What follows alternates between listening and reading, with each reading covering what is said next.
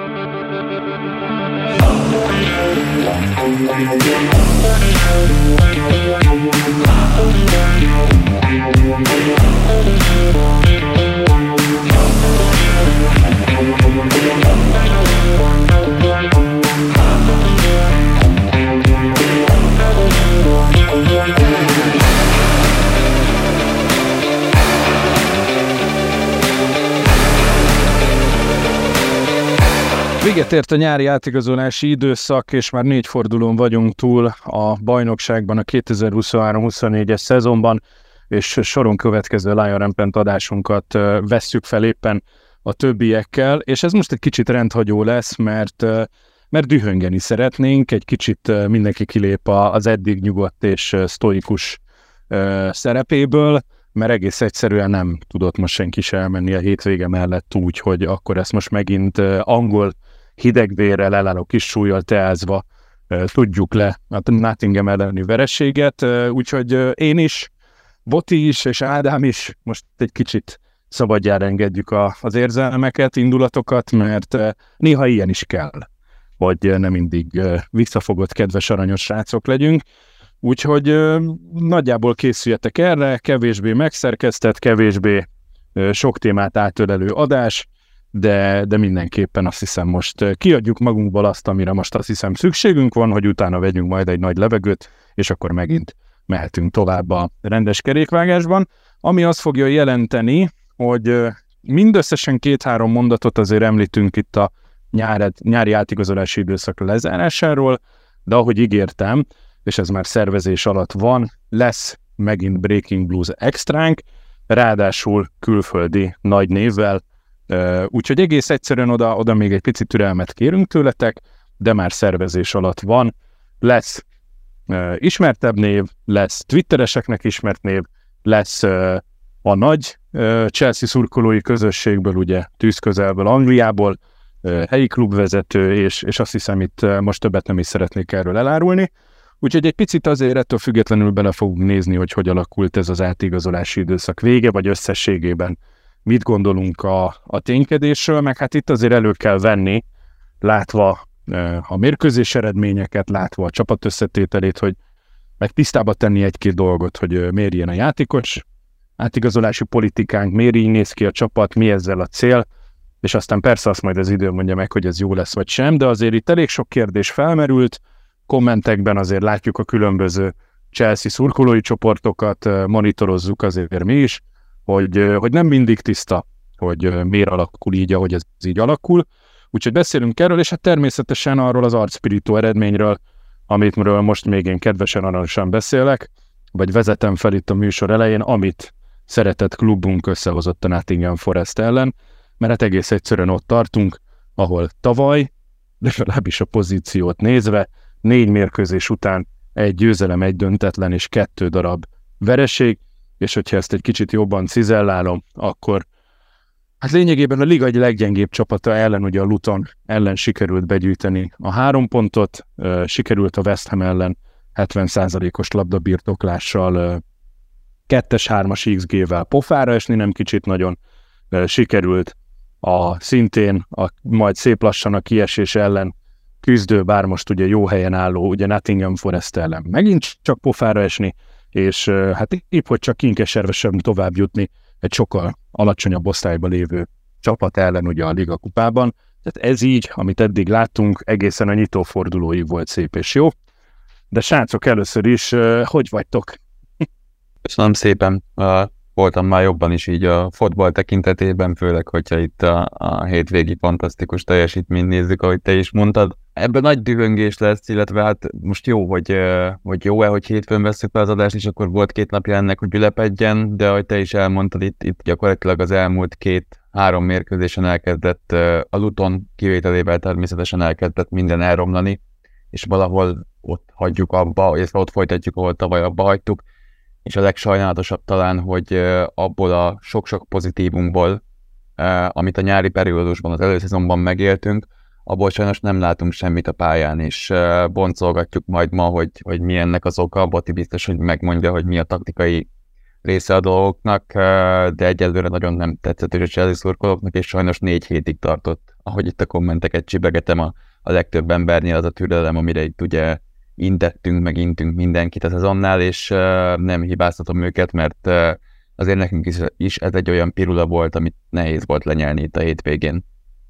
És ráadásul te még jó szituba voltál, mert éppen külföldön sütteted a hasadat, és legalább az egy picit elvette a azt gondolnád, azt gondolnád amúgy, de hogy mennyire el tudja rontani, tehát a, a 40 fokos napsütés, de közben egy jó italt szülcsölgetve itt a, a tengerparton egy nagyon kényelmes ágyból, ugye stabil mobilnettel örültem, hogy délután négykor látok egy jó kis Hát bíztam benne, hogy egy ilyen elagyapugyálást. Aztán végül az lett, csak hát nem arra számítottam, hogy majd minket fognak jól elagy, elagyapugyálni, úgyhogy azért tönkre tudja tenni, de így még talán könnyebben volt emészhető, de utána jobban csúsztak a koktélok, ezt meg kell, hogy mondjam őszintén. Legalább ebbe segítettünk. Boti, te hogy vagy? Hát ugye a Liverpool elleni nyitó után beszéltünk arról, hogy itt a következő egy hónapban azért lesz egy reality check, úgymond, hogy a Chelsea hol is van, főleg a tavalyi évhez képest, meg hogy mennyivel lehetünk tényleg pozitívabbak. És hát az a helyzet, hogy az elmúlt hetek után kijelenthetjük szerintem, hogy a Chelsea nem fogja megúszni azt a leckét, amit most abszolválnia kell, nevezetesen, hogy ténylegesen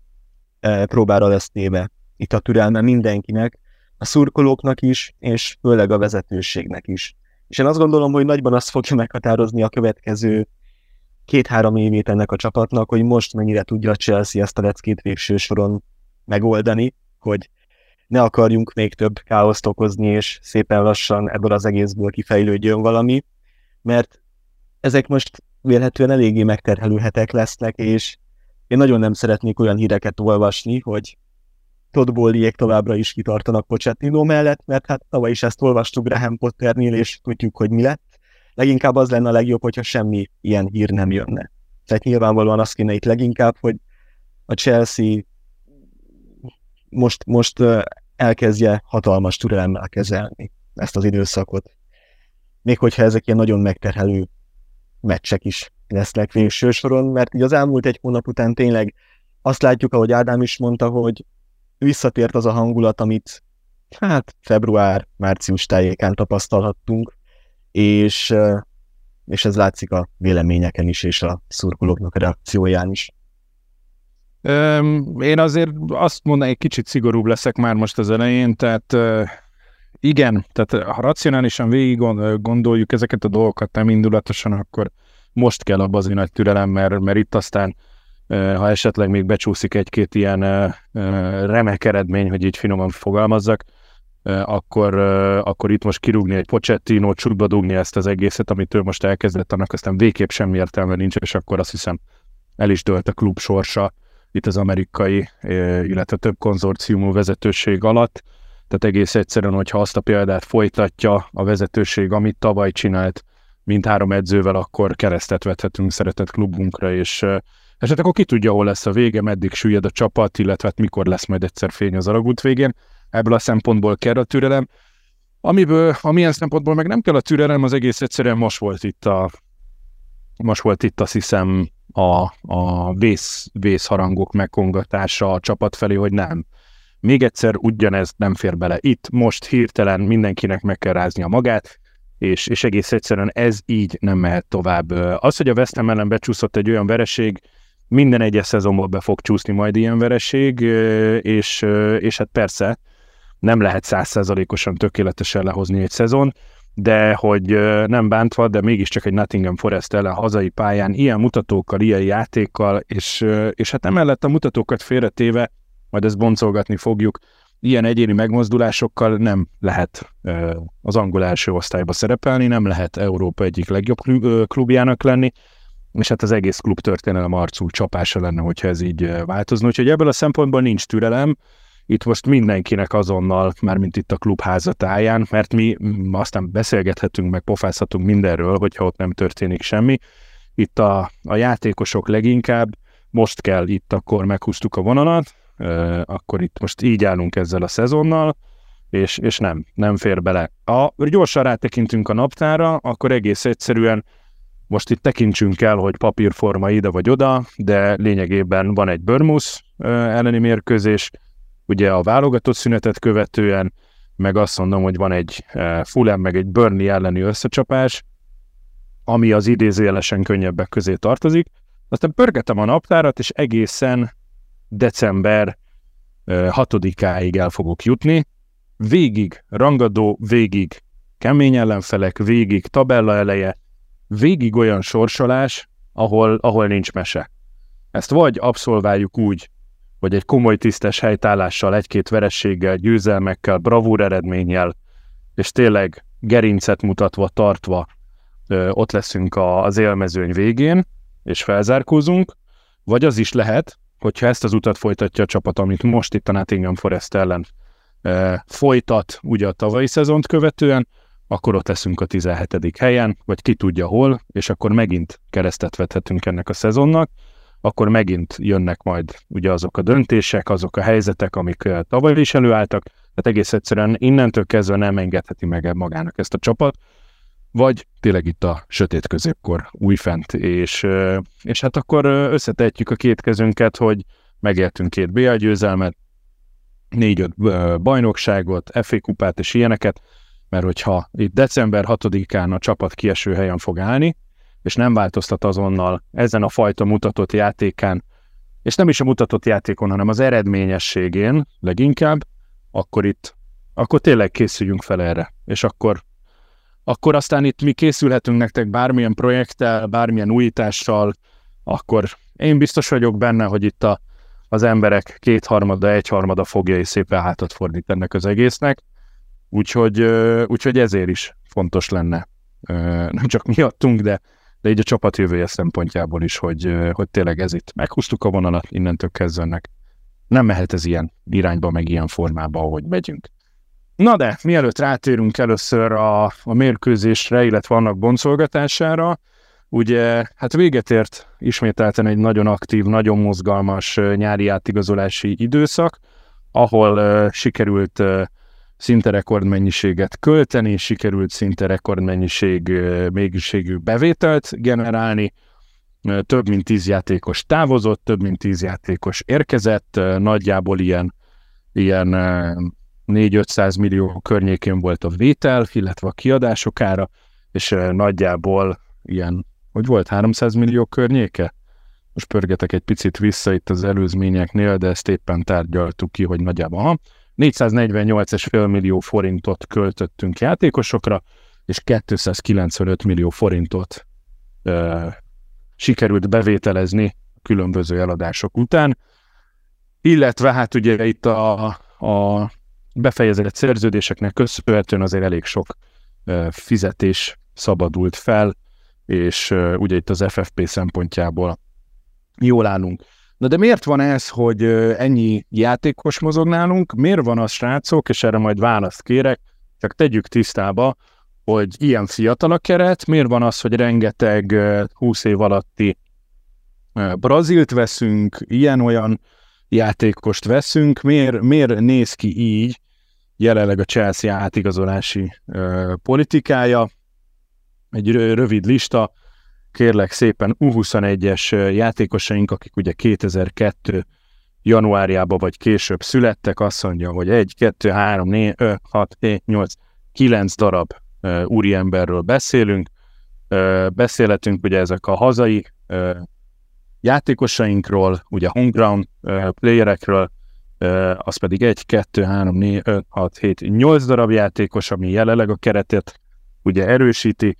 és van, ja, de hát itt vannak a számok, minek számolok én egyesével. Na, ennyire. Akasztja ki az embert a hétvégi eredmény, és ugye 11 másik játékos van, aki ugye nem hazai nevelésű játékos. Kicsit segítsetek, légy szíves, miért ez a projekt, miért ez az irány, illetve miért így nézünk ki, miért van ekkora játékos mozgás, és főleg miért volt nagyon érdekes, hogy itt a több mint 400 milliós kiadás mellett majd, hogy nem 300 milliós bevétel is legyen. Bóliéknak gazdaságilag, amit összeraktak, az jelen pillanatban egy olyan csomag, ami működni látszik, de egy nagyon kockázatos játék az, amit a Chelsea űz. Ugye itt említetted, hogy mennyi játékos érkezett, és különösen sok az elmúlt két átigazolási időszakban az olyan fiatal dél-amerikai játékosok is, akikről korábban azért nem igazoltunk ilyen mennyiségbe. Na most, aki azt hiszi, hogy az összes játékos, akit elhoztunk, az azért jött, hogy belőle itt a Chelsea-ben sztár lesz, és ő itt alapember lesz a következő években, az hatalmasat téved. Ezeket a játékosokat szerintem semmilyen más indokkal nem hoztuk ide, mint hogy fejlődjenek kölcsönben, vagy akár a klubnál, és őket majd profitért továbbadjuk. Ez Todd Bowley-nak tulajdonképpen egy ilyen végtelen pénzciklus, nem tudom, loopja, amit, amit szeretnek kihasználni, ugye itt, amit ezek, amiket az FFP ad, ugye itt vannak a hosszú szerződések, az amortizáció, és hogy gyakorlatilag arra játszik, hogy az az összeg, amit elköltünk, azt ugye nem egy az egybe kell az FFP-ben egyensúlyozni, hanem évekre lebontva. Ugye itt vannak a 6-7 éves szerződések, és ő arra számol, hogy a következő szezonokban, hogyha ezekből a játékosokból sikerül profittal túladni mondjuk átigazolás szezononként 4-5 emberem, vagy 3-4 emberem, most a mennyiség lényegtelen is, akkor ez elég bevételt generál majd ahhoz, hogy a Chelsea semmilyen problémával ne kerüljön FFP szempontból, és gyakorlatilag újra költhessen a, a, az első csapatba. Uh, nem... Bocsánat, ehhez most tökéletes friss példa, ugye Moreira esete, van, így van, így aki van. szinte ingér jött, és már is pénzért adtuk kölcsön így. ugye a Lyon csapatának, tehát kvázi rajta itt most egy nyár alatt tiszta a bevétel generálódott, és ugye az ő értéke várhatóan ugye csak növekedni fog. Így van, és, és hasonló a terv mindenkivel, illetve nem mindenkivel, de a játékosok nagy részével. Nyilván ebből a, a sok-sok játékosból, hogyha mondjuk lesz egy, aki tényleg egy, hát nem is átlagon felül, de hogy tényleg egy különleges játékos, mondjuk egy top,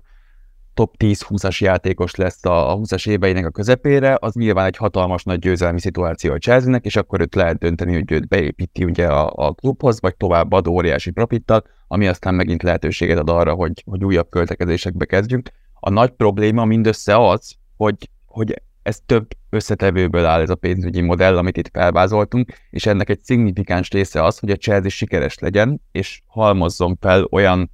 bevételeket, amik ugye a futballpályán alakíthatóak ki, vagy akár ebből fakadóan, a jó szereplésből fakadóan jó szponzori dílek jöjjenek be. És ez, ez, ezt fordíthatjuk le egyszerűen, hogy BL indulás, BL-be sokáig menetelés, ez, ez egy kardinális kérdés, amit nem tudsz megkerülni, illetve ez azt jelenti, hogy tehát akkor sikeres vagy a hazai bajnokságodban is, hiszen a top 4-be végzel, és természetesen azért itt ilyen egy-egy kupa siker is hozzátartozik ez a történethez, és itt félreértés ne essék, most jött ki nemrég a cikk, azzal, hogy egyetlen egy pontot szereztél tavaly a bajnokok ligájában, már több pénzt kerestél, mint aki a konferencia ligát megnyerte. És valami hasonló a történet, erre nem emlékszem már fejből, vagy a negyed döntőig kell elmenned, vagy a nyolcad döntőig a bajnokok ligájában, és több pénzt keresel, mint az Európa ligában. Tehát itt semmi egyébről nincsen szó, bajnokok ligájába kell jutni. Bocsánat, folytasd kérlek. Nem röviden akarom ezt összefoglalni, hogy Botitól se vegyek el minden szót, de, de ennek a játékos mozgásnak, amivel gyakorlatilag ugye húzni és halasztani akarjuk azt, hogy mi bármilyen szempontból problémába kerüljünk, illetve még azt sem zárom ki, hogy, hogy gond lenne például Bóliéknak, hogyha mondjuk FFP szempontból uh, kerülnénk gondba, mert ugye most bevásároltunk gyakorlatilag 6-7 éves szerződésekkel előre. Mit kapott az, aki megszegte az FFP-t, pénzbüntetést? Uh, ugye a kizárásunk nem FFP uh, alapon történt a játékos uh, igazolási piacról, tehát én még ezt sem zárom ki, hogy, hogy az FFP büntetések nem járnak akkora, akkora gonddal, mint amekkorával gondoljuk, de a probléma, hogy elmondtad te is, hogyha nem szerepel jól a csapat, akkor ezek a bevételek nem fognak jönni. Nem lesz balansz hosszú távon. Mi lesz akkor a megoldás? El kell adnunk azokat a játékosokat, akik piacképesek. Kik lesznek a piacképes játékosok? Valószínűleg az olyan gyöngyszemek, mint amilyen például Enzo Fernández az elmúlt fél évébe, aki képes kilógni még ebből a rettenetesen rossz csapatból is. Rajta mondjuk túl tudunk adni. Ott vannak a saját nevelésű játékosok, tehát ne lepődjön meg senki, hogyha az ilyen Geleger típusú ajánlatokra rögtön igent mond a Chelsea, szimplán azért, mert ugye saját nevelésű játékos, instant profit, tehát ezzel lehet a legjobban a könyvelést kiegyensúlyozni. Tehát ez, amit játszik Todd Bowley, ez azon túl, hogy aláírom, hogy, hogy mint, mint egy üzleti uh, modell és mint üzletember, ez nagyon jónak tűnik, de ez nagyon-nagyon hamar egymás ellen fordíthatja őt a szurkolókkal, már így is szerintem nagyon sok szurkolónak unszimpatikus az, ami történik, de ez egy nagyon vékony jég, amint táncolunk, hogyha a teljesítményünk továbbra is ilyen marad. És nagyban függ attól, hogy mit hozunk a pályán, hogy hogyan alakul ennek a csapatnak a következő 5-10 éve, mert 25 év felett, ugye, mint kiderült, nem akartunk játékost hozni. Feldobták például madison is, de ő már 26 volt, látjuk, hogy milyen jól kezdett a Spursben, milyen jól játszott a Spursben, illetve milyen jól játszik most a Spursben. Mi nem hoztunk ilyen játékot. Sokszor mondtad ki a spurs Nagyon rosszul is érzem magam. és, és pontosan kiderült az elmúlt mérkőzésen szerintem, hogy miért van probléma azzal, hogyha nincsen ilyen PR-ben már bizonyított játékosunk, mert hogyha Sterling nem húzza meg a váratlan, hogyha Enzo Fernández nem tud egy olyan labdát adni, akkor láttuk, hogy mi történt itt a bekapott gól után, a teljes káosz és, és nézhetetlen dolgok történtek, úgyhogy ez egy nagyon vékony jég, így, így röviden összefoglalva, ami itt a Chelsea-nél történik, és könnyen nagyon rossz dolgokba fulladhat. És mielőtt Boti téged meg foglak kérni, hogy ez a Vision 2030 projektet vetítsd elő, mert ez lesz ugye a másik kulcsának a bevásárlási témának. Ugye ami, csak egy rövid, rövid adalékanyag ehhez, ugye ami nálunk nagyon fontos még, illetve hát a, nem, nem csak a Chelsea-nél, hanem alapvetően itt a labdarúgásban, ugye az az üzleti profil, amit próbál áthozni ugye Todd Bowley, ugye a major sportokból, az ugye azért magával hozza, hogy ott a reklámszerződések is 5-6-7-8 évre előre megvannak, és ráadásul ott nincs akkora kényszer, hogy te egy Super nyerjél, egy Stanley kupát, vagy sorolhatnám még ezeket, mert egész egyszerűen te már a szponzori szerződéseket, a marketing szerződéseket is előre megkötöd ilyen távra, tehát ott akár benne van az, hogyha te egy új dinasztiát akarsz kiépíteni köregedő játékosok meg sztárjaid után, akkor benne van az, hogy az első két-három év az útszara, hogy van, nem is biztos, hogy bejutsz a rájátszásba, hogy utána azért te masszívan ott legyél mindig a végelszámolásban, meg lehet nézni akár NBA-s példát is lehet hozni, NFL-es, Daniel példát is, a, bocsánat, a baseballosoktól az, az kicsit még távolabb állt tőlem, úgyhogy arra, arra nem, nem akarok belevágni, amit annyira nem ismerek, de hogy ez a fajta szisztéma viszont ugye nincs meg az európai labdarúgásban, tehát itt bőven kell a nemzetközi siker, hogy ezek a plusz pénzek, amik ezt az egészet így megtámogatják, ez így meglegyen. Mert ha nincs meg, akkor is itt te szarul teljesítesz, nem csak egy, egy évet hagysz ki a bajnokok ligájából, akkor igenis hosszú-hosszú évek kellenek ahhoz, hogy te visszakerülj az európai porondra, lásd Arzenal csapatát, akik szintén ugyanezt élték át. Ott egy kicsit okosabban, meg jobban kezelgették, de így is kellett nekik 4-5-6 év, mire megint most visszakerültek ugye a legmagasabb kupaporondra. Na de Boti, bocsánat, ennyit csak röviden, Vision 2030, mert ez lesz ugye akkor a másik fő érv, indok. Miért, miért így, meg miért erre megyünk? Ugye a Vision 2030 az még Abramovicsék idejéből kezdett el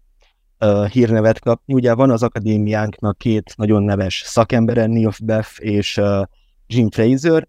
és az ő kezei alatt kezdett el uh, Cobham úgymond prosperálni. És ugye a Chelsea-nél fokozatosan került előtérbe az a cél, hogy a fiatal játékosok, saját nevelési játékosok, akadémisták ö, helyet kapjanak ebben a csapatban, és egyre nagyobb részét, hányadát kitegyék a, a felnőtteknek. Ugye az Abramovicsi ö, gazdálkodás az úgy nézett ki nagyon gyakran, hogy mivel az akadémiai játékosok tiszta profitként jóváírhatóak az FFP-ben, ezért belőlük fedezte a Chelsea a nyarakat. Ugye eladtuk uh, például Natanakét a Bournemouthba, annak idején Olainát, sorolhatnánk még hány fiatal játékos távozott a Chelsea-től, akár Premier League-en belül, akár különböző topligákba, és ezekkel segítettük elő azt, hogy a Chelsea balanszban maradjon az FFP-ben. Tem Ébrahim is ide vehető akár, ugye a Rómába ment el, elég szép összegért annak idején. És ugye a chelsea ez egy, ez egy ilyen végcél lett volna, hogy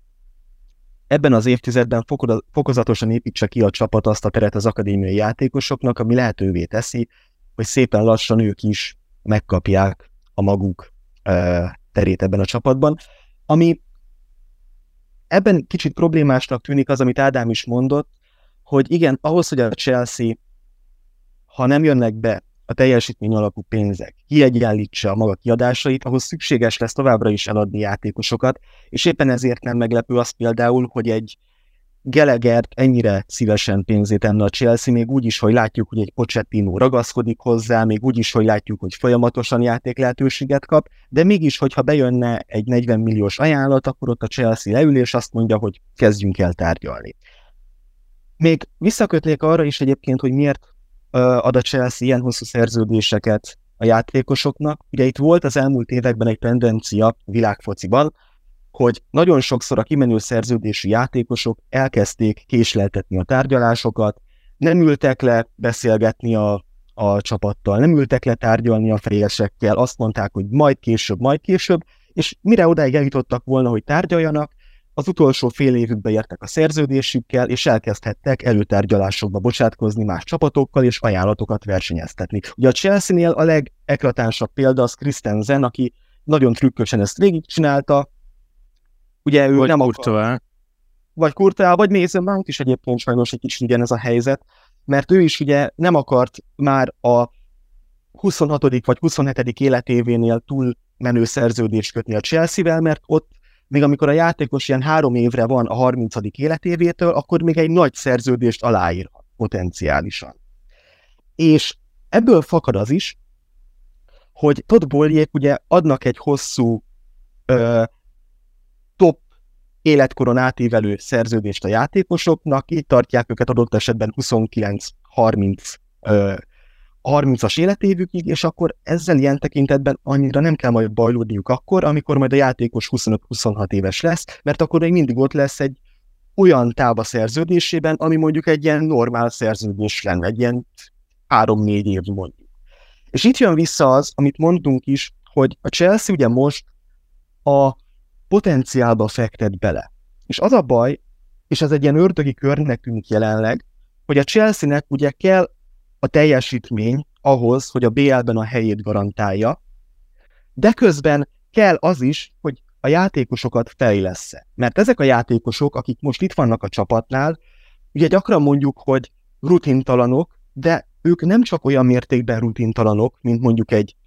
mint mondjuk, hogyha Sterlinghez mérnénk őket, vagy egy Thiago Silvához mérnénk őket, hanem akár egy 2019-es Temi Abrahamhez mérten is rutintalanok. Tehát amikor idejött egy Lampard, és elkezdte a fiatalokat játszatni, és mi örültünk, azok olyan fiatalok voltak, hogy 70-100 felnőtt meccs volt a lábukban. Egy Ébrehemben, egy Lampardban, egy Tomoriban, akár ide vehető Geleger is, meg Trevolcsalóba is, akik amikor lehetőséget kaptak a Chelsea-ben, már ott volt mögöttük több év a felnőtt csapatokban. Ugye Trevolcsalóbánál két championship szezon, meg egy év a francia első osztályban,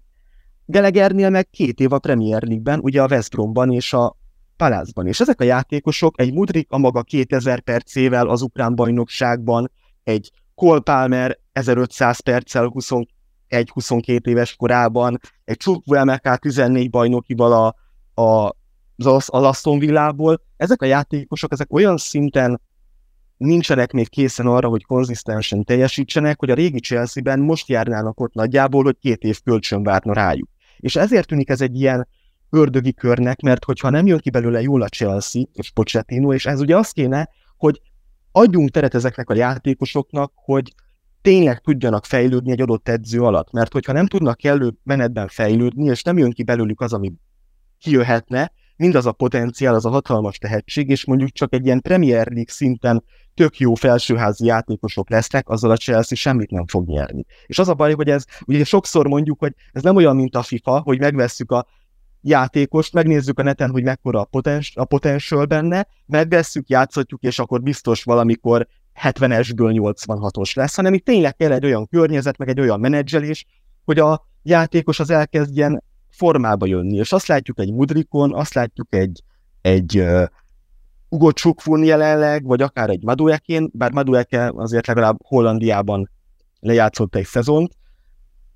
hatalmas rutin az is, de azt látjuk, hogy jelenleg azért ők nem nagyon tudnak mit kezdeni azzal, hogy minden héten a Premier League-ben magas szinten kéne teljesíteniük. És ezzel egyébként szerintem semmi baj nincs, mert mondom a régi Chelsea-ben előttük most az jönne, hogy mennek szépen a Championship-be egy évre, a Bristolba, meg a Huddersfield-be, és akkor majd három év múlva megnézzük, hogy mi lesz belőlük. Lehet, hogy akkor olyan, olyanok lesznek, mint Geleger, és akkor majd kipróbáljuk őket. De Pochettinónak most kéne ezekből a játékosokból kihozni valami extra. És ez az, ami nagyon nehézé teszi a helyzetet szerintem. Hát igen, úgyhogy igen, á, ördögi kör, ahogy mondtátok, tehát ezt meg, meglátjuk. Remélem itt most azért nagyjából tisztába tették a srácok, hogy miért ez az irány, miért ebbe az irányba megyünk. Azt az idő el fogja dönteni, és remélhetőleg jól fogja eldönteni, hogy ez egy sikeres projekt lesz, de azért kell erre számítani, vagy lehetett eddig erre számítani, illetve bocsánat, még egy dolgot bedobnék, amikor ugye a Bóliféle konzorcium megvette ugye Abramovics-tól a csapatot, akkor ugye volt egy keret, egy, hiszem egy egymilliárdos keret, amit ugye kifejezetten a játékos igazolásokra volt elkülönítve, és ugye ott is voltak ilyen számok a levegőbe dobálva, hogy 2025-ig terv az, hogy bevásárlás, építkezés, és akkor onnantól kezdve viszont nem idézőjelesen elzárják a pénzcsapot. Az átigazolásokra, és a cél az lenne, hogy az odáig ugye leigazolt, felhúzott játékosok, akár az akadémián, akár itt az első csapatban, elkezdjék ugye azt a profitot kitermelni, azt a hasznot meghozni, ami kell a BL szerepléshez, egy BL-ben egy jó szerepléshez, és, és hát meglátjuk, hogy ez milyen irányba fog vinni, de minden esetre nagyjából ez az, ezek azok az okok, ami miatt így alakultak ezek az átigalozolási időszakok. Egy kicsit az amerikai példa ötvözve az angol labdarúgással, de természetesen majd az idő lesz az, ami eldönti, hogy ez jó vagy nem jó. És akkor végre elérkezett a dühöngés ideje, ki kell tárgyalnunk ezt a hétvégi csodálatos produkciót, amit hát itt letett elénk a csapat,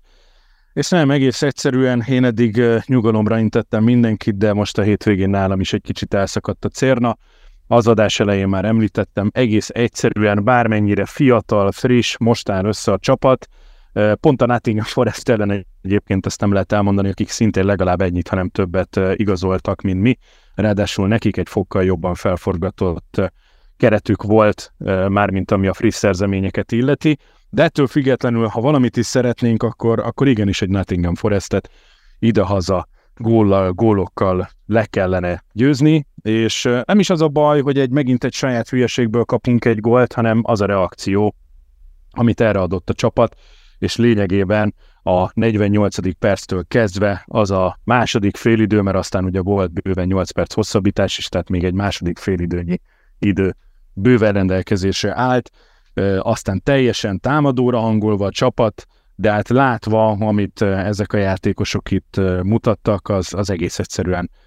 akár egyénileg, akár csapatszinten, akár bármilyen szempontból már a vállalhatatlan kategória, és, és nem, így nem lehet, nem lehet szerintem játszani. Meg hát természetesen itt van egy-két dolog, amit tisztába kell tenni. Érdekesség képen itt szerkesztőségen belül is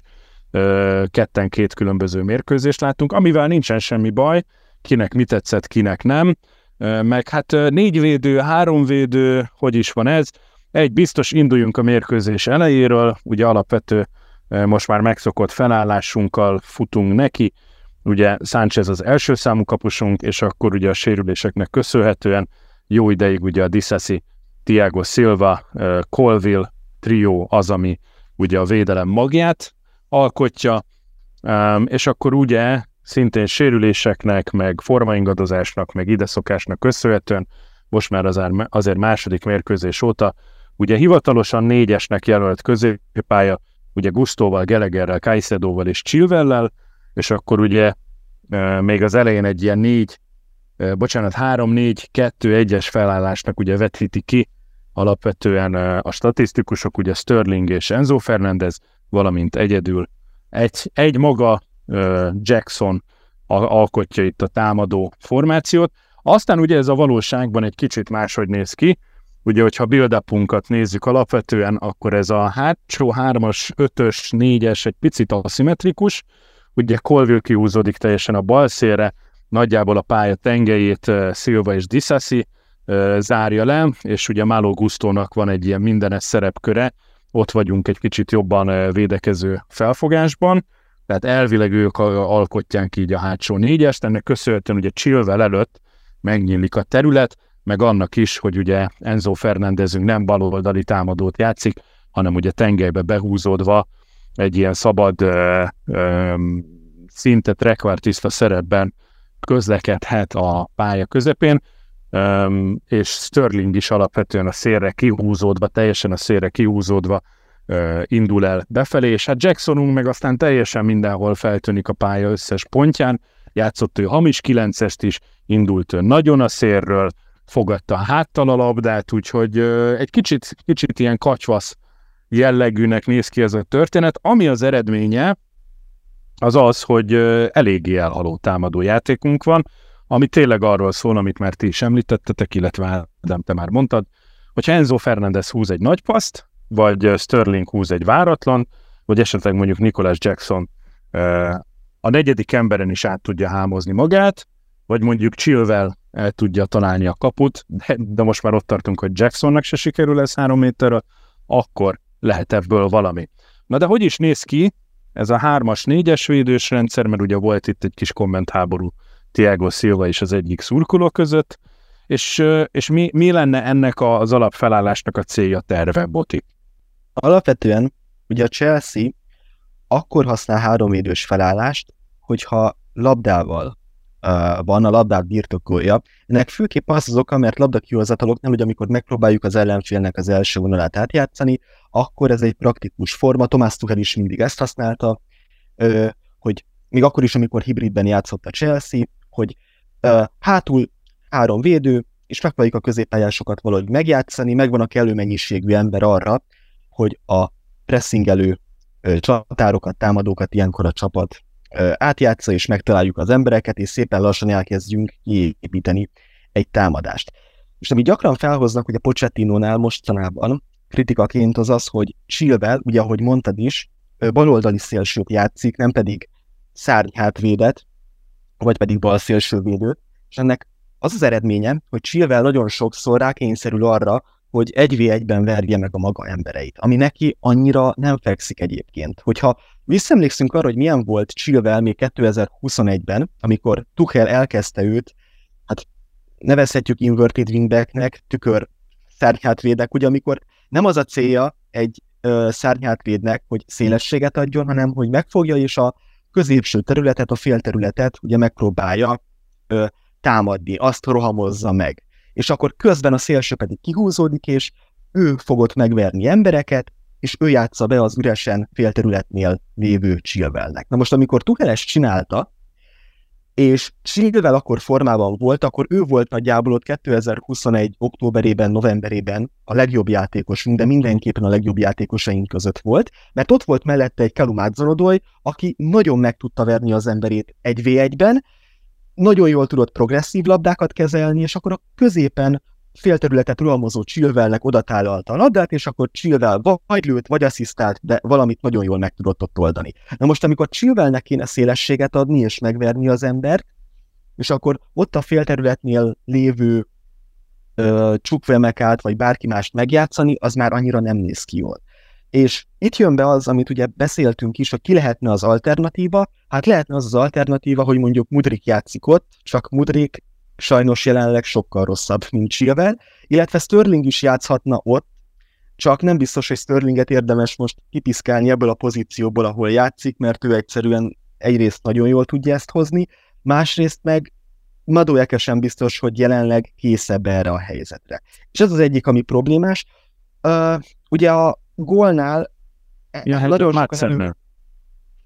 Mácen egy jó kérdés amúgy, tehát őt meg lehetne próbálni, viszont őt nagyon nem ezen a poszton használja Pochettino, tehát őt sokkal inkább támadó szellemű játékosként képzelni el. Félve mondom ki, de talán Kukurelját lehetne formába hozni, mert ő azért, ő azért tud ö, ö, baloldali középhátvédet is játszani, illetve fullbacket is, tehát ő ezt talán meg tudná oldani valamilyen szinten. Mácent én nagyon szeretem, és én örülök, hogy maradt, de viszont, viszont Pochettino őt látványosan ö, előképzelni el. Tehát őt inkább támadó játékosként használná szintén, én azt gondolom. Kukureját lehetne erre használni, hogyha formában lenne, hát meglátjuk. Ugye ő is a chelsea maradt végül. Jó, ez, ezt a része még, még valahol érthető, hogy, hogy itt ugye azért, hogy Chilwell szabadabban, magasabban legyen, ezért ugye van egy ilyen kicsi aszimetria, ugye ez a három-négy védős rendszerben, ez nem ül. Akkor a kérdésem az, hogy, hogy ugye itt a középpályás hármasunk, mert ugye, ahogy említettem, Enzo Fernández ugye nem baloldali támadóként szerepel, hanem ő tengelyből visszalépve. Egyébként sokszor lehetett látni, hogy a, a belső hármasunk nagyon szépen háromszögbe forog el, és éppenséggel kire jön ki szabadon a labda. Ott még azt is mondhatná az ember, hogy ott elég jól, elég gyorsan folytak át a középpálya középső harmadában a, a támadások, a labdajáratások, de majd aztán, amikor oda kéne érni a kapu elé, akkor értelemszerűen ennek a védekezőbb felfogásnak, úgyhogy Kajszedóval leghátrébb Geleger egy, egy szabad nyolcast futkároz be, és hát Enzo az, aki legelőrébb tartózkodik, ő meg nem egy vérbeli befejező, és hát most rá azért látszik nála is, hogy a lövéseknél, lövéseket neki is gyakorolnia kéne, mégse elegendő, vagy mégse jó ez a szisztéma, ezzel mit lehetne kezdeni, Ádám?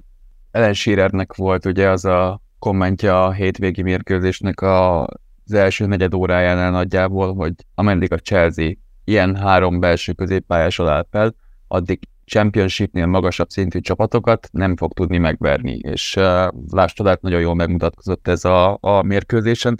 Egyébként nagyjából ugye az okokat nagyon jól elmondtad, hogy, hogy mi a probléma ezzel az egésszel, mégpedig az, hogy a támadó harmadban gyakorlatilag mindhárom említett játékosnak, ugye Kajcédónak, Gelegernek, illetve Enzónak is erősen átlag alatti a, a teljesítménye, illetve ugye Enzónál sokkal jobban, uh, Enzónak sokkal jobban fekszik ez a visszavont mélységirányító, nevezzük akárhogy ezt a posztot, viszont ő is rendre választotta ugye a jobb oldalt, amire nyilván például Steve Cooper azonnal lépett, nem is, hogy azonnal lépett, hanem már készültek rá, ugye mondjuk kiindulva az utáni mérkőzésről, amikor folyamatosan a jobb oldalra forgatta át. Ugye nagyon jelentős volt ezen a mérkőzésen, hogy Gusto, akinek egyébként szerintem védekezésben ismét parádés volt a teljesítménye, mennyire keveset tudott most előrefelé segíteni a csapaton, illetve Sterlingnek is sokkal többet kellett küzdenie. Megoldották Jacksonnak a semlegesítését, aki gyakorlatilag szenvedett egész mérkőzésen, a Boti által nagyon jól felvázolt indokokból pedig ugye a bal oldalon, amint Chilwell megkapta a labdát, gyakorlatilag elhalt az akció. Ha jól emlékszem, valamilyen 8 sikeres passza volt, amely próbált 30 valamennyiből, ami mindkettő szám nagyon kevés a maga statisztikájában. Uh, én abban látom... Én most itt 18 per 8-at látok. 18 per anya, akkor a 8-ra emlékeztem, jól igen. De, de ez is gyötrelmes. Egy, igen, tehát nagyon-nagyon jól mutatja, hogy mennyire elhalott a bal oldalunk. Uh, a megoldást én nyilván abban látom, hogy ugye csökkenteni mondjuk a középpályának a számát úgy, hogy a, a, az Enzo, uh,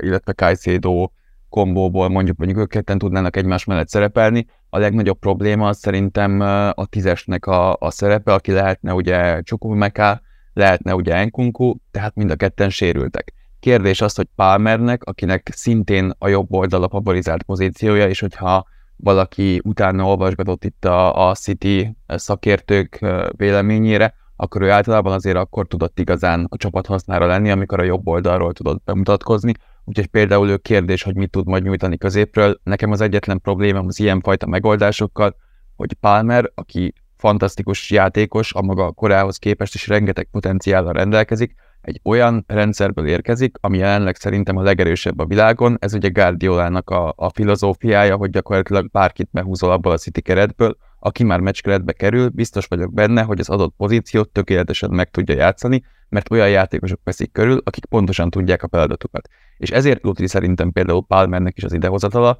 mert a kérdés az, hogy ő tényleg egy kiemelkedő játékos, aki a Chelsea húzó embere lehet, vagy csupán egy olyan játékos, aki fantasztikusan működik egy Pep Guardiola féle, féle rendszerben, de hogyha a Chelsea-be teszed tízesként, ami éppen szárnyait bontogatja a csapat, és rendkívül sok hibában játszik, akkor nem tudja majd azt a pluszt hozzáadni, amivel a Chelsea a következő szinten tud majd gördülni. Úgyhogy én mindenképp egy tízesben látom, egy, egy klasszikus tízesben a megoldást. A kérdés az, hogy ki lesz ez, hiszen vagy sérült, vagy még nem meccsre kész, hogyha Palmert mondjuk mondhatjuk így, úgyhogy ez rendkívül nehéz Pochettino-nak most, és ez talán az egyetlen indok, amiért még én nagyon-nagyon sajnálom, amellett, hogy a türelem az, az vele kapcsolatban sokkal hamarabb fogy el, mint az indokolt lenne, és erről nem feltétlenül ő tehet, de ezekkel a megoldásokkal, amikkel itt a kezdőt felállítja, nem csinál magának sok szívességet egyelőre. És hát ha már ennyit emlegettük a jobb oldalt, ami látva a játékot, csak most gyorsan megnéztem, Mudriknak volt kevesebb sikeres passza, mint Chilwellnek egyedül, de hogy így Chilwell így messze menően teljesen el volt szigetelve, tehát ez a 18 per 8-as mutatóval bőven. Tehát ugyanezen a poszton tudjuk, hogy egy kicsit hátra vontan 69 per 61 a, a mutatója Gustónak, tehát ez így nem fekszik. És akkor a jobb oldal, amire eljutottunk, ami, ami itt kijön, hogy mennyire egyoldalas most a Chelsea ennek köszönhetően, hiszen ugye nincsen baloldali támadónk, illetve ott a teljes baloldalt egyedül ugye Chilwell látja el, ami, amire ő magában egyedül kevés, viszont a jobb oldalon ugye túl vagyunk töltve, alapvetően ugye Sterling teljesen kívülről indul, ugye Malo Gusto ott tartózkodik, és hát amikor behoztuk a fiatalokat, ugye legyen ez Madueke, legyen ez Mudrik, legyen ez Palmer, akkor amitől én elég komolyan nagy faszt kaptam, hogy ezt a három-négy embert egy rakáson nagyjából egy ilyen 20x20 méteres területen belül találtuk meg, és mindenki onnan próbált bármit is kezdeni. Most azzal lehet egyetérteni, meg nem egyetérteni, hogy ezek a párharcok mennyire sikeresek voltak, vagy nem voltak sikeresek. Az én szemszögem az az volt, hogy nagyon szépen dülögélt balra-jobbra Maduekkel, nagyon szépen dülögélt balra-jobbra Mudrik is, Sterling is, mindenki is, de egész egyszerűen egymás elől vették el a területet,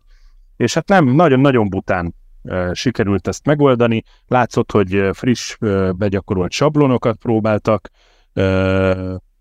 e, úgyhogy, e, úgyhogy nem, tehát ez, ez, ez így valami nem kerek, nem jó, ráadásul a játékosok rendre rossz döntéseket hoztak, Úgyhogy ez, ez így, ahogy van, ami, ami kinézett, az nem jó. És akkor elkezdtünk még egy emberre, akit most nem, ne haragudjatok, nem tudok felmenteni. Bármennyire hasznos és jó, és király volt mezőnyben, Nikolás Jackson. Ő csatár, neki az lenne a feladat, hogy bassza be azt a kibaszott labdát a kapuba, ami három méterről sem megy. És említe, emlékezzetek vissza, említettem ezt, ki is ment róla a sort, hogy imádni fogjuk, szeretni fogjuk, mert egy baromi hasznos játékos, de azt a hülye ketrecet nem fogja tudni eltalálni és ez nagyon-nagyon nagy betegség ugye a Chelsea játékosoknál, és az egyenlítő lehetőség, tehát amit fölé vágott, nekem ott volt, ahol, ahol kilőttem a, hát nem tévét, mert ugye telefonon követtem. Uh, nagyon rossz volt egyébként kicsit visszakanyarodva, a, amivel kezdted, annyira rettenetes volt nézni, ami akkor történt, amikor ugye gyakorlatilag Enzóra szűkült a, a középpályánk, és ugye, ahogy mondtad, megjött Mudrik, megjött Madueke, megjött Palmer,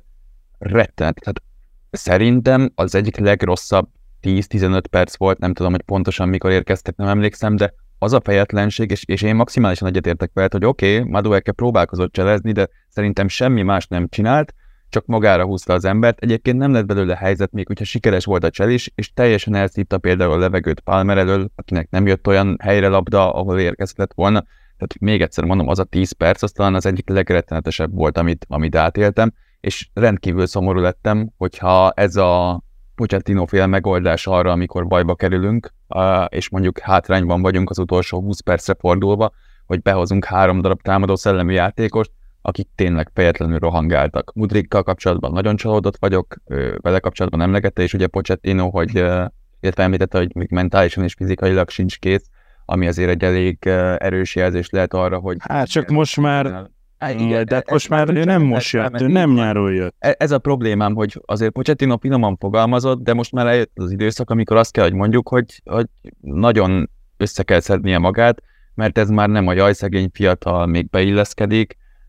Az is igaz, hogy jót tenne ezeknek a játékosoknak, hogyha mondjuk egy 3 0 mérkőzésen kapnának mondjuk 20-25 percet, amikor beállnak, és akkor egy kicsit ilyen mentális stressz nélkül megmutathatják. Hát a Chelsea-nek gyakorlatilag évek óta nem volt most már olyan kényelmes mérkőzés, ahol behozhatsz valakit önbizalmat növelni. Adódott ez a hiba,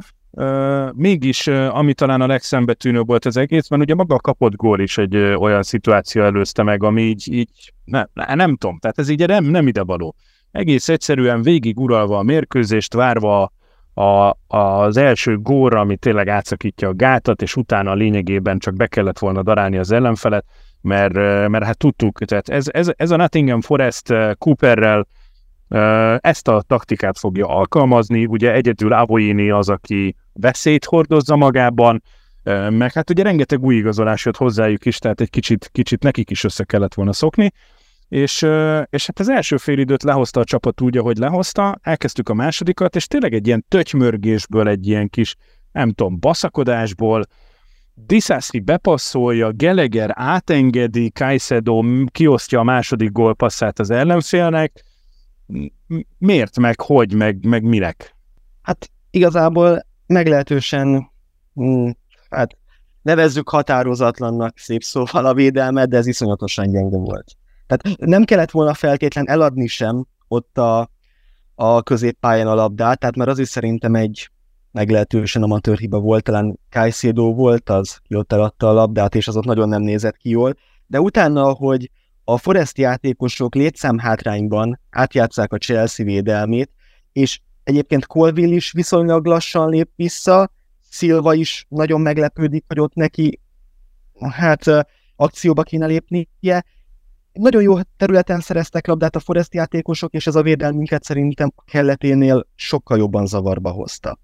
Diszesziról most ejtettél egy pár szót Balázs, hát én továbbra sem vagyok arról meggyőzve, hogy neki a Chelsea-ben kéne játszania például, így az eddigi performanszát teljes hónapját figyelembe véve. Tehát ugye ő nem is annyira fiatal, tehát az ő esetében azt is kell emelnünk, hogy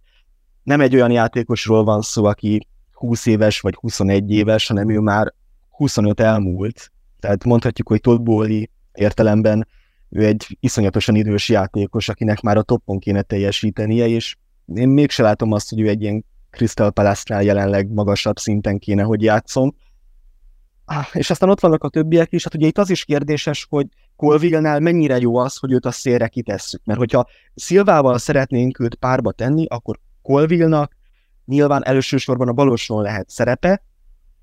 viszont ő ahhoz nem annyira gyors, hogy ezt korrigálni tudja, hogy, hogy ő a szélre ki van tévé, és akkor onnan vissza kell zárnia folyamatosan, ugye, mert három védőben ő bal közép hátvéd, aztán pedig ugye ö, szélső hátvéd, hogyha a Chelsea-nek négy védőre kell átállnia, viszont hogyha meg középre tennénk be ugye Colville-t, ahol szerintem az ő labdás készségei, a passzjátéka, mindaz, ahogy ő indítta, hogy a labdakihozatalokban segít, sokkal jobban működne, akkor meg Tiago Szilvának nem lenne helye, mert ugye ő meg hát máshol nem nagyon tud működni, csak középen érthetően, tehát ő a szélen még inkább elveszett lenne. Tehát én azt gondolom, hogy ebbe a védelembe például egy Badiásil most már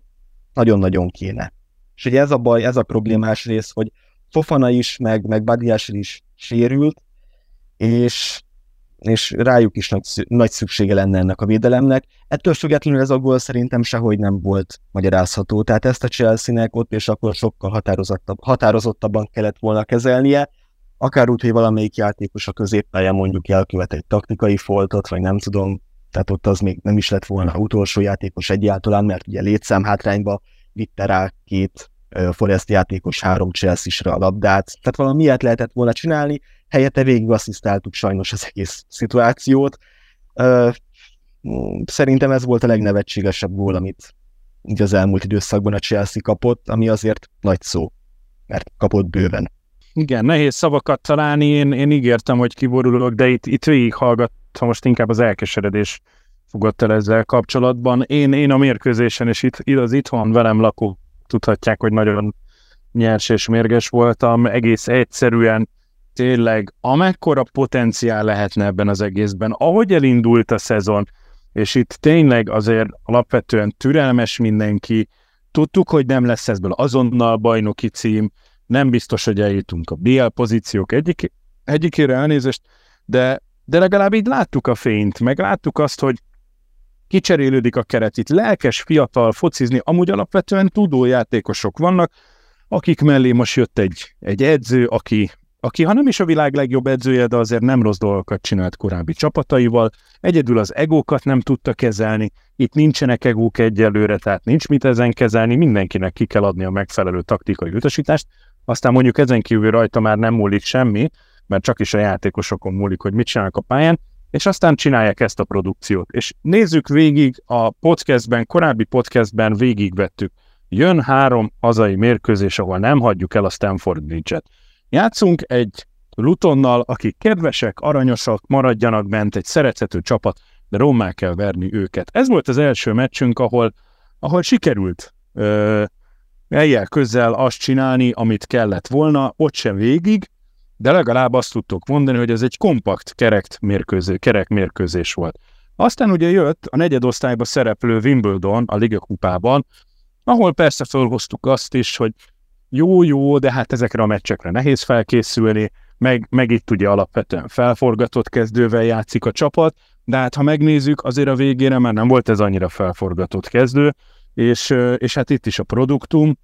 amit egyébként a Chelsea B keretének egy negyedosztályú csapattal szembe kéne hoznia, ez se sikerült összehozni, és aztán nekivágunk ennek a harmadik mérkőzésnek, ahol pontosan tudjuk, mit csinál, a, mit csinál az adott csapat, mit kell nekünk csinálni, még ha össze is hozunk egy ilyen ennyire szánalmas gólt, akkor is ott van még egy fél időnyi idő, be kell őket darálni, és igenis be kell rugni a helyzetet. az a minimum, hogy X-re kihozzuk ezt a mérkőzést, de azért az nem elvárható, hogy, hogy éppen kaparjunk egy, egy alapvetően alsóházi csapat ellen, hogyha mi bármi komolyat is szeretnénk ettől a szezontól, illetve a jövőtől, aztán ehhez képest pedig ugye láttuk, hogy mi történt, úgyhogy tényleg nincs más hátra, meg kell most itt húzni a vonalat, jó, hogy jön a válogatott szünet, mindenki menjen el, fújja ki magát, szerezzen sikerélményt a válogatottakban, ne sérüljön le természetesen, mert aztán most már lassan az orvosi stábból is elegem lesz, hogy mindenki non-stop sérült, és azért olyan nincsen, hogy, hogy egy kezdőnyi játékosunk hiányzik minden egyes szezonban, ráadásul kulcsjátékosok, érdekes módon másnál ez annyira nem történik meg, és, és tényleg december 9-ig innentől kezdve vagy jön a mélytorkos történet, vagy megrázza magát a csapat, és akkor lehet belőle valami. És a kis dühöngésnek a végére egyetlen egy dolgot szeretnék én itt kiemelni, ami nem a mi csapatunk ellenében, tehát félreértés ne essék, a csapat produkcióján most semmi nem segített volna azzal, hogyha ez a téma, amit most említeni fogok, máshogy alakul. Egész egyszerűen nem tudok elmenni sokat gyára a játékvezetés mellett. Nem a Chelsea mérkőzéseken, úgy alapvetően a Premier League-ben. Az a fajta gőg, arrogancia és hozzáállást, amit már mérkőzésről mérkőzésre csapatok több pontos kárára mutatnak, az kritikán alul és vállalhatatlan. Ugye most Tim Robinson nevű úriemberünk volt ezen a, az összecsapáson a sípmester. Ti mennyire vagytok elégedett, elégedettek az ő munkájával, és leginkább a mezőnybe hozott ítéleteivel? Ha jól tudom, akkor ő Nekünk biztosan nem fújt még mérkőzés, de nem tudom, hogy hányadik Premier League mérkőzése volt, volt neki, és, és lehet, hogy az első, de ha nem az első, akkor az első közül valamelyik. És azon túl, hogy rengeteg-rengeteg rossz döntés e, jelen esetben mérkőzés nem befolyásoló döntés született. Én csak egy dolgot szeretnék kiemelni, azt, hogy ez a, a játékos nem reklamálhat semmilyen szinten dolog. Tehát, hogy, hogy mezőnybe amilyen kemény játék ment jelen pillanatban, és azért tényleg ment itt a faragás, főleg szerintem a Nottingham részéről, nyilván utána ment. Az igen, tehát ezt nem is akartam feltétlenül, tehát hogy itt igen, e, tehát... tehát ez rettenetes. Tehát az, hogy egy játékos azért annyi legyen, tehát ez egy szenvedélyes sport. Azért nézzük, mert olyan érzelmek vannak a pályán, főleg a Premier League-ben, ami tényleg az a másfél óra az ott intenzív férfias sport. Tehát én teljesen aláírom azt, hogy ne történjenek olyan szintű reklamálások, amikor sírnak a játékosok és rögdösik a játékvezetőt. De hogyha valakit negyedszer, ötödször rúgnak agyon, hadd legyen már benne annyi, hogy fel kell és megkérdezi a játékvezetőt, hogy kedves bírósportárs, mi történik, hol marad a sárgalap, mit művel, tehát hogy ennyi azért hadd legyen benne. És amikor Jackson-t agyarulják a 16-os előtt, ő felmutatja a kezét, hogy ez ugye sárga lesz, és ő kap sárgalapot, tehát ez a ez engem kiborít, és kedvem lenne kikapcsolni, és nem nézni soha többet. Mert hogyha erre felé haladunk, miközben olyan, olyan tévedések történnek, amik mérkőzéseket befolyásolnak minden egyes héten, hogy aztán a játékvezetők gyakorlatilag soha ne kerüljenek gorcső alá, és soha ne legyen ennek semmilyen következménye, max annyi, hogy a következő fordulóban nem fújhat mérkőzést, addig ez nekem... Igen, hát ez, ez is egy nevetséges történet a Brightonnak, a Wolvesnak, és sorolhatnám, melyik csapatoknak az F-nek nyíltan kell elnézést kérniük a hibája, és cserébe az a büntetés a játékvezetői triónak, és azért itt elég sok esetben az a két, két pont, amit, vagy három pont, amit elbukott ezzel a csapat, azért az bizonyos helyeknél eléggé befolyásoló tényező tud lenni, és hát azért ugye van, amikor egy, egy, egy szezonban többször is előfordul egy ilyen,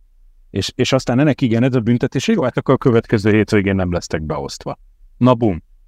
És akkor mi van?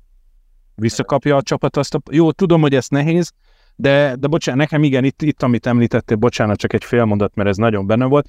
Ugye ez a Ryan Yates, ugye a, a Nottinghamnek a középpályása, akinek ez volt a feladata, ki lett adva, légy szíves, akaz meg a támadásokat, tördeld a játékot, ne folyjon át középen a, a, a labda nagyon könnyen, amit ő túlépve néha a szabályokat, de tökéletesen le is hozott. A probléma az az volt, hogy három darab olyan szabálytalansága volt, ami hogyha csak azt nézem, és itt most tényleg nem, tehát félreértés ne esik, nem, itt nem a mellett kampányolok, hogy de elcsalták a Chelsea ellen a mérkőzést, hanem alapvetően a játékvezetőknek a kritikán alul teljesítménye. Tehát három olyan megmozdulása volt, ahol nem a labdára irányult a szerelési kísérlete, hanem egy egyértelműen ugye játékosra, a játék megakasztására ment, ráadásul úgy is szerelt, hogy az minden egyes alkalommal sárga lapot ért volna, ehhez képest az úri emberünk, azt hiszem a 60, de ezt is megnézem mindjárt pontosan, 60 sokadik percben kapta meg a, az első ö, sárgáját. Igen, 61. percben. Egész konkrétan. És ezen kívül meg aztán volt rengeteg olyan kis falt a, a mezőnyben, ahol, ahol azért meg lehetett volna akasztani akár egyik, akár másik oldalt, és hát igen, ennek azt gondolom, hogy ez a csúcsa, hogy te nem merészeljél hozzám szólni, nem merészeljél bármit csinálni, Angliában a játékvezető intézménye szent és sérthetetlen, mert különben téged fogunk ezzel szankcionálni, de aztán, amikor olyan hibák történnek, ami mondjuk egy másik csapatnak az életébe kerül, akkor jaj, hát elnézést, a következő fordulóba akkor majd nem lesznek beosztva. Nagyon nem tartom jó iránynak, amennyire ö, jó nevük volt az angol bíróknak ö, régebben, vagy legalább tekintélyt parancsolóak voltak, annyira bohózatba megy át ez az egész történet. Úgyhogy srácok, remélem mindenki kiadta magából azt, ami, ami kellett. Szörnyű volt, tragikus volt, szar volt, soha többet ilyet. Menjünk el egy kicsit hosszú hétvégére, vagy hát hosszú kéthetes pihenőre a válogatott szünetekkel. Szurkoljuk ki, hogy Magyarország remekül teljesítsen Szerbia ellen, és akkor kijussunk a következő ugye világbajnokságra. Örüljünk ennek, és hát készülünk a különleges adásokkal, és nem tudom. Van még valami? Szerintem kifújtunk. Na, remélhetőleg nem úgy, mint a csapat. Igen. Mi, mi folytatjuk, tehát az biztos, hogy mi jövő héten is talprálunk. Akkor Boti, illetve Ádi, köszönöm szépen nektek, találkozunk a következő podcastben. Sziasztok!